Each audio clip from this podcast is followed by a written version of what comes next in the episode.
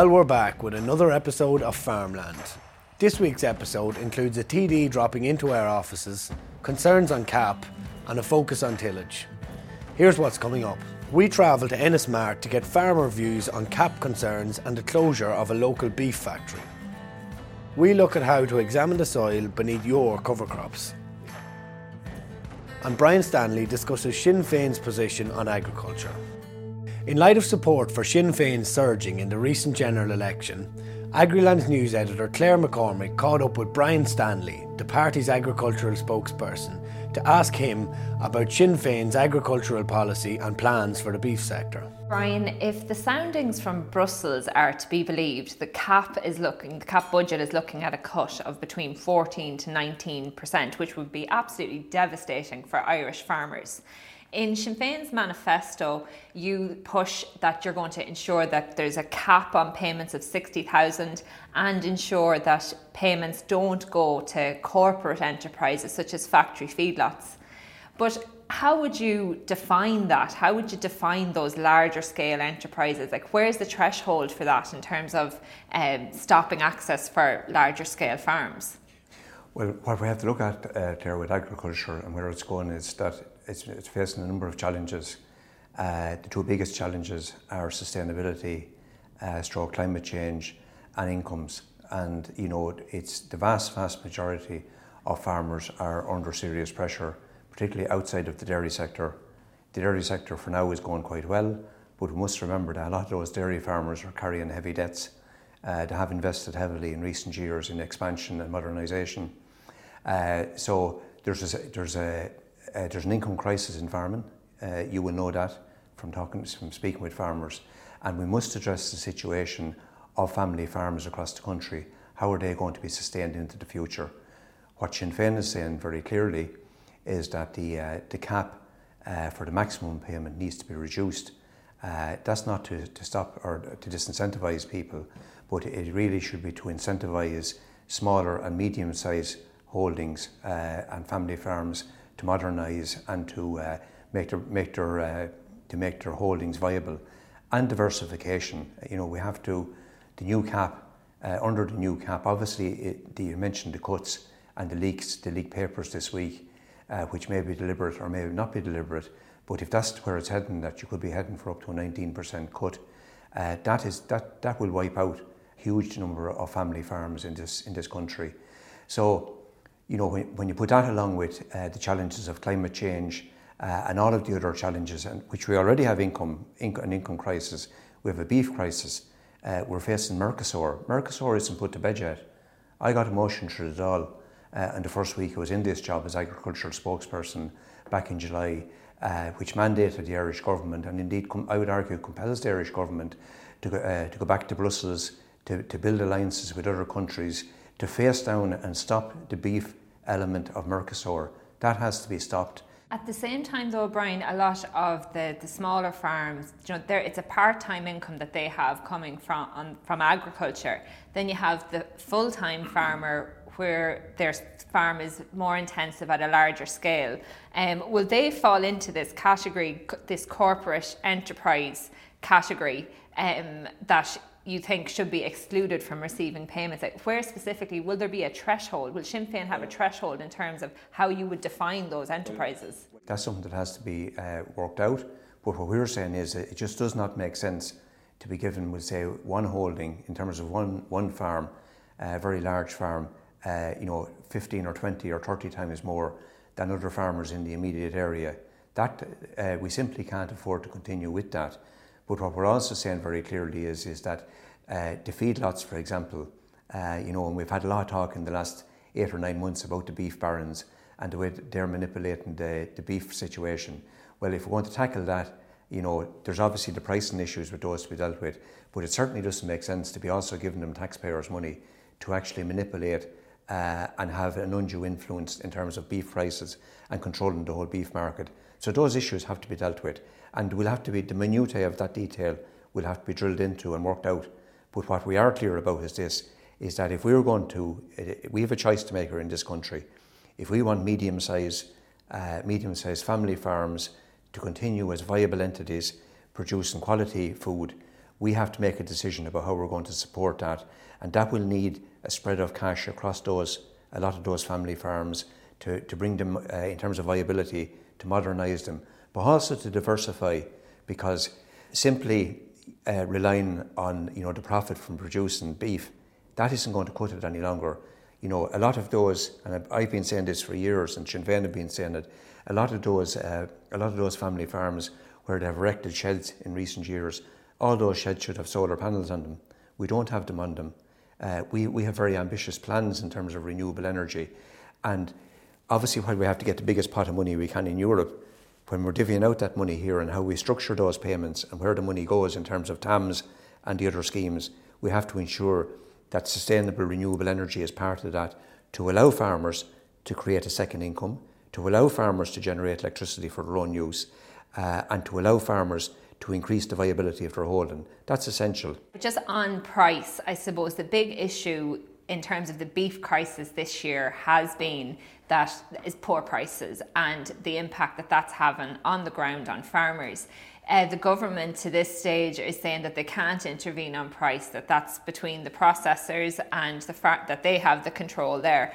Uh, the language used in your own manifesto that you're going to take on the beef cartel, that you're going to challenge the beef cartel in practical terms, what could you do as the potential minister for agriculture in the first 100 days to actually tackle price? Is that would you bring in legislation that you can control price? Well, I actually have a piece of legislation there for the last five months, uh, the beef beef price transparency bill 2019 that I introduced in the Dáil.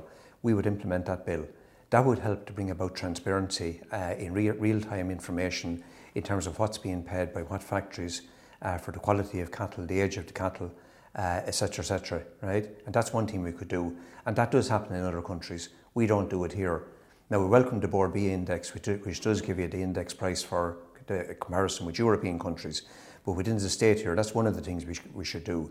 The Consumer and Competition Authority, they also need to carry out an investigation into what's going on. And I mean, it's an open secret that the offal industry is controlled by one individual and one corporate entity. Um, that's, that's, that's the factual situation uh, up to 90% of the offal industry is controlled by that entity. Anybody working in the beef industry will uh, know, know the facts of this that if the offal, whoever controls the offal, which is the one part, obviously the end, the end product uh, within the beef of within the beef sector, one part of the end product, whoever controls that can actually manipulate and use undue influence with the with the corporate entities that are not in that. So that whole all of that uh, effectively a cartel operation, that all needs to be investigated and needs to be dismantled uh, because you can't have a situation where one corporate entity is effectively manipulating the whole beef sector. Well, I suppose, Brian, the Competition Authority did um, report last year that it was, the, in their view, there was no cartel in operation in the beef sector. Um, so, but just specifically in terms of intervening on price. Can I, can I, can I address that? In relation to, I don't see, and this is something that's not, it's not acceptable to us, that, uh, I'm well aware of what their findings were, but that they came to the conclusion that, uh, you know, that there wasn't, uh, um, that one, that one corporate entity did not control uh, too much of that market. I mean, I don't know how anyone could investigate the, the beef processing sector in this country and come to that conclusion. And that's not certainly not the view of farmers, it's not our view. So you would reopen? Absolutely. And, you know, and I know from dealing with, the, with that organisation, the Competition Authority, in relation to other areas of, of the economy, that uh, we have a very, very weak consumer protection and competition authority in this country. It's very, very weak. It's, a, it's literally it's a toothless tiger. But on price, Brian, would you, if Sinn Féin were in government, would you be in, do you think the government should have more of more control in terms of intervening on price when it goes to a certain level? Would you bring in a baseline? Claire, Would you? Claire, the facts are is, is that it's, it's a free market there, and everyone knows that you can't. Anyone looking at it as common sense knows that you can't go in and set a price, and no government can do that. That's not the way. That's not the way the market works. But what, what you can do is is that you can try and deal with those distortions in the market, such as in the offal sector, such as the fact that price transparency you know, we believe that our price transparency bill, while it wouldn't be a silver bullet, it would go some way to actually shedding light on what's going on within that sector and would help to open it up uh, and to bring about some level of accountability uh, within the beef processing sector. So there isn't, we're very clear about this. We're not saying we have a silver bullet. We're saying there's a number of things that need to be addressed, combined would help to, uh, to bring fairness for farmers because the primary producer cannot keep producing at a loss. That's the iron laws of economics. You can do that for six months or 12 months, but you can't do that into the second, third, and fourth year. And I go back to that point I made earlier. You know, it's, it's the viability of those family farms. We have to make a decision. Do we want them to be viable? Do we want to retain that model? If we do, then we're going to have to deal with these issues. We can't keep sidestepping them and ducking and diving around them. These have to be dealt with head on. Okay, we'll leave it there, Brian. Thanks for Thank coming you to very us. With recent news, the Kepak's beef processing site in County Clare has closed. Agriland travelled to Ennis Mart to get a feel for how this closure will affect beef farmers in the locality. It's a big loss for the men with, with small numbers of cattle. You know, the men with uh, 15 and 20 and 30 cattle, and you know, they can go there, bring in four or five whenever they want to. You know, your fresh fresh kill, and it very good. Uh, few of the bigger men then they had a couple of hundred cattle back West Clare. They got on very well now. They were they were well treated, and it's a major loss, major loss. Duffy's and Gartran it closed is a big loss to South Galway, and this is just a bigger loss to County Clare. The news seems bad luck. Uh, I think the, the hostilities uh, was a factor, the aggression the farmers put on the, the Kepak group. I think it was a, ma- a major factor. And uh, they wanted to show their teeth, like I suppose. We are the bosses, like. They're normally going to tell us what to do and push us about. But yeah, they could be calling their bluff maybe. But uh, we'll give it a bit of time, let, let, let things settle, let the heat, and, and, and there'll be background stage uh, talking and, you know, the usual that goes on in these issues. And I think God is good, like, something might come out of it. It was a great asset to the local community, the farmers. Maybe as things progress and well, the instability of, of, of the, wheeling and dealing with Europe and Britain is another significant factor. Like uh, they don't know is there markets on par here that we can compete with. You know, Europe, the, the big the big market out there. And Britain's our big big trading partner. Like, and uh, there's a lot of talking to be done anyway, internationally, and, and that's the constants that we've come to here, and that'll take a bit of time. Well, sure, for the men now, uh, older men now that would uh, bring their own cattle, sure, it'll be devastation. They'll have to get um, agents now to bring their cattle. It's an increasing cost, I suppose, and um, like that now, the farmer, at the end of the day, he's trying to make a pound, and the more he's spending, the less he's making. So, I don't know now after that. Loss to the farmers. Like, so what can to do? There's uh, just going very bad. And there's a big staff? It's hard to keep it going. Price of cattle are, are gone very bad. I make out they'll be very bad in the year too. So England want nothing trying to fix up with the EC at all. If England start buying them off of Canada and New Zealand, they have a deal done with them for the sheep that New Zealand. I think things are going to be looking very bad for farming. With proposals of a potential 14% cut to the budget of the Common Agricultural Policy, we also asked the farmers in Ennis how this cut would affect a county such as Clare. I'd imagine to be huge. Sure, a two percent or five percent cut is massive as it is even, and to but and that's only what they're proposing. It could be a lot worse than that. Maybe they're only drip feeding us. We, we don't really know. And our politicians would want to stand up then as well too, and they want to be someone in control to argue our case. the prices for weanlings are very bad at the moment. Well, they have improved a bit, but the suckler cow, the suckler cow, like, is not paying her way. And the cap is really providing the money for the farmers. As they're going to cut that now, I tell you, there's an awful lot of people going out of uh, suckler, farm, suckler farming. And the rural economy, or the villages around the whole country will, will suffer because an awful them are depending on, on the rural farmer, you know, on the farmer keep on going. You see, hardware, hardware shops, pubs, things like that. That's the, you know, that's their income. And I said there'll be no profit in farming if the cap is cut. Because the cap is keeping us all going. I can't, I can't say enough about it. That should be a bit of a disaster, wouldn't it? Should I, just how we want an increase in the cap. Uh, to no good. But sure, that's the way negotiations start, don't it? It's going to be harder for us now because we had Britain used to be an ally with us, and now they're they're not there anymore. So sure, it is up to our representatives in the IFA and the minister, of course, whoever he'll be. And should we don't know the way things are going. Who'll be negotiating for us? Well, sure, I mean, the Common Agricultural Policy, so many people, so many farmers now depending almost totally on these payments as, as, as a profit margin. Because, I mean, you can see yourself the, the, the production of the suckler cow, for example, is a big question. It is the years it has taken to produce these cows. And it is, it is, it is disgusting for farmers to see the price of these weanlings. They should be averaging a thousand a piece. These, these um, uh, continental bull weanling should be averaging at least a thousand to, to, make, to make any kind of a margin of profit. And I mean, it doesn't look like that into the future, you know.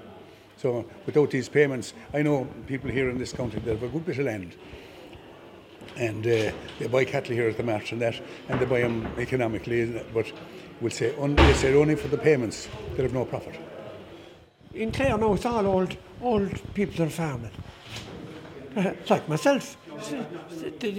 It's, not, you couldn't support family now, no, in a farm. Uh, Especially like, you know, not, a lot of not Clare and West Clare and all this type of thing, sure. Like, it, it, it's uh, very high. It's impossible to, rear a family down now.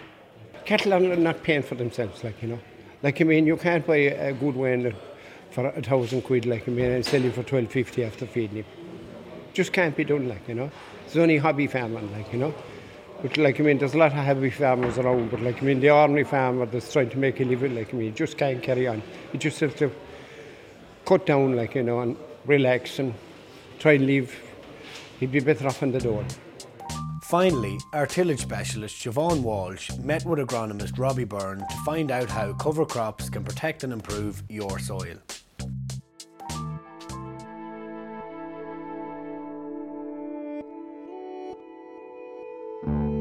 Hi and welcome to this week's how-to video. I'm Siobhan Walsh and this week we're on Michael and Norman Dunn's farm just outside Maynooth in County Kildare and we're looking at what's happening under the ground in this field of cover crops.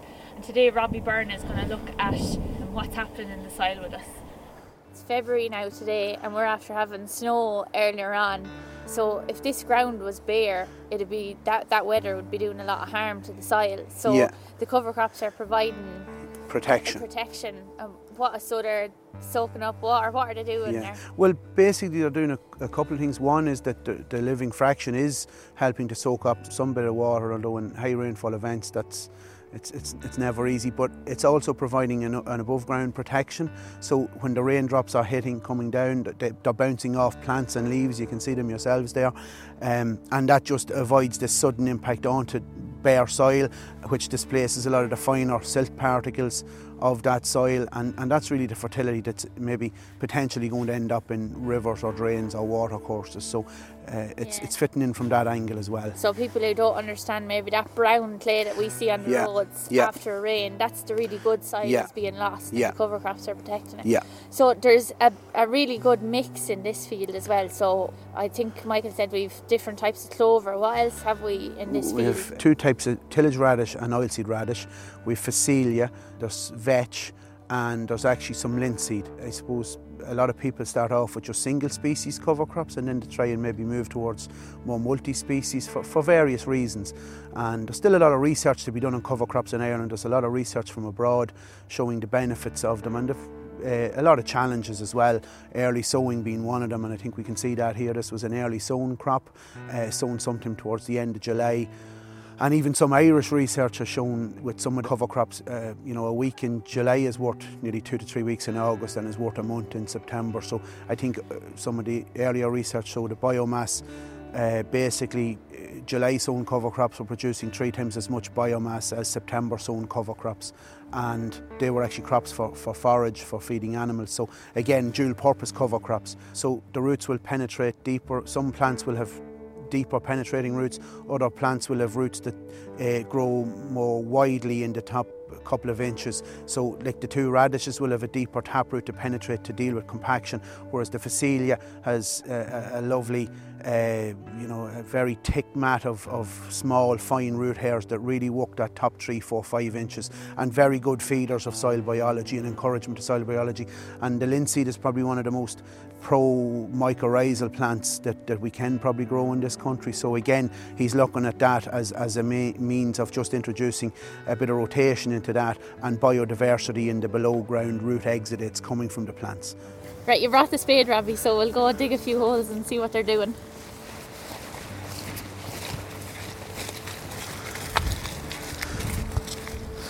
Right, sure, dig down there, Robbie. So we're just going to have a look at the difference between where there is a cover crop and where there's no cover crop. Yeah. So again, we can see that there. And the colour. Yeah. The amount of roots in it. So it's quite grey, quite wet, quite cold. Yeah. And I'll just find a, a bit here.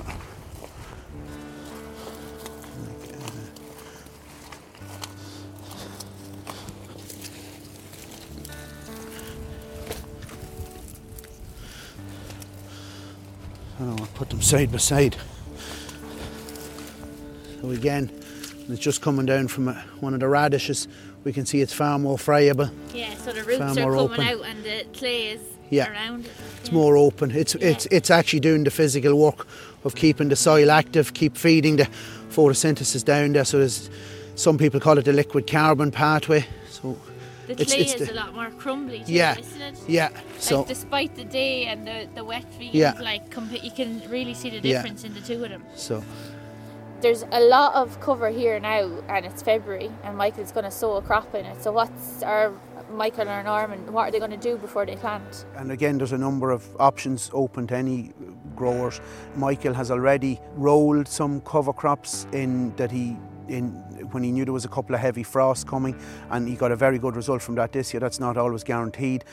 And other cover crops in the past, he's used just burn desiccate them with glyphosate and and a, a quick burn down. So again, the traditional methods and maybe some of the more interactive methods, to, you know, looking at we say non-chemical control. But um, he's he's he's I suppose constantly trying to see which is the best way. And at the moment, as long as glyphosate is registered, it's it's the quickest way to desiccate the cover crops. So, Robbie, we've learned an awful lot just from digging holes and seeing what's going on in the soil. You call it pooching. Yeah. Um, so maybe that's the, the biggest thing to take away from this video. Go out, look at your cover crops and dig down a hole. The best investment you can make on your farm maybe is a spade.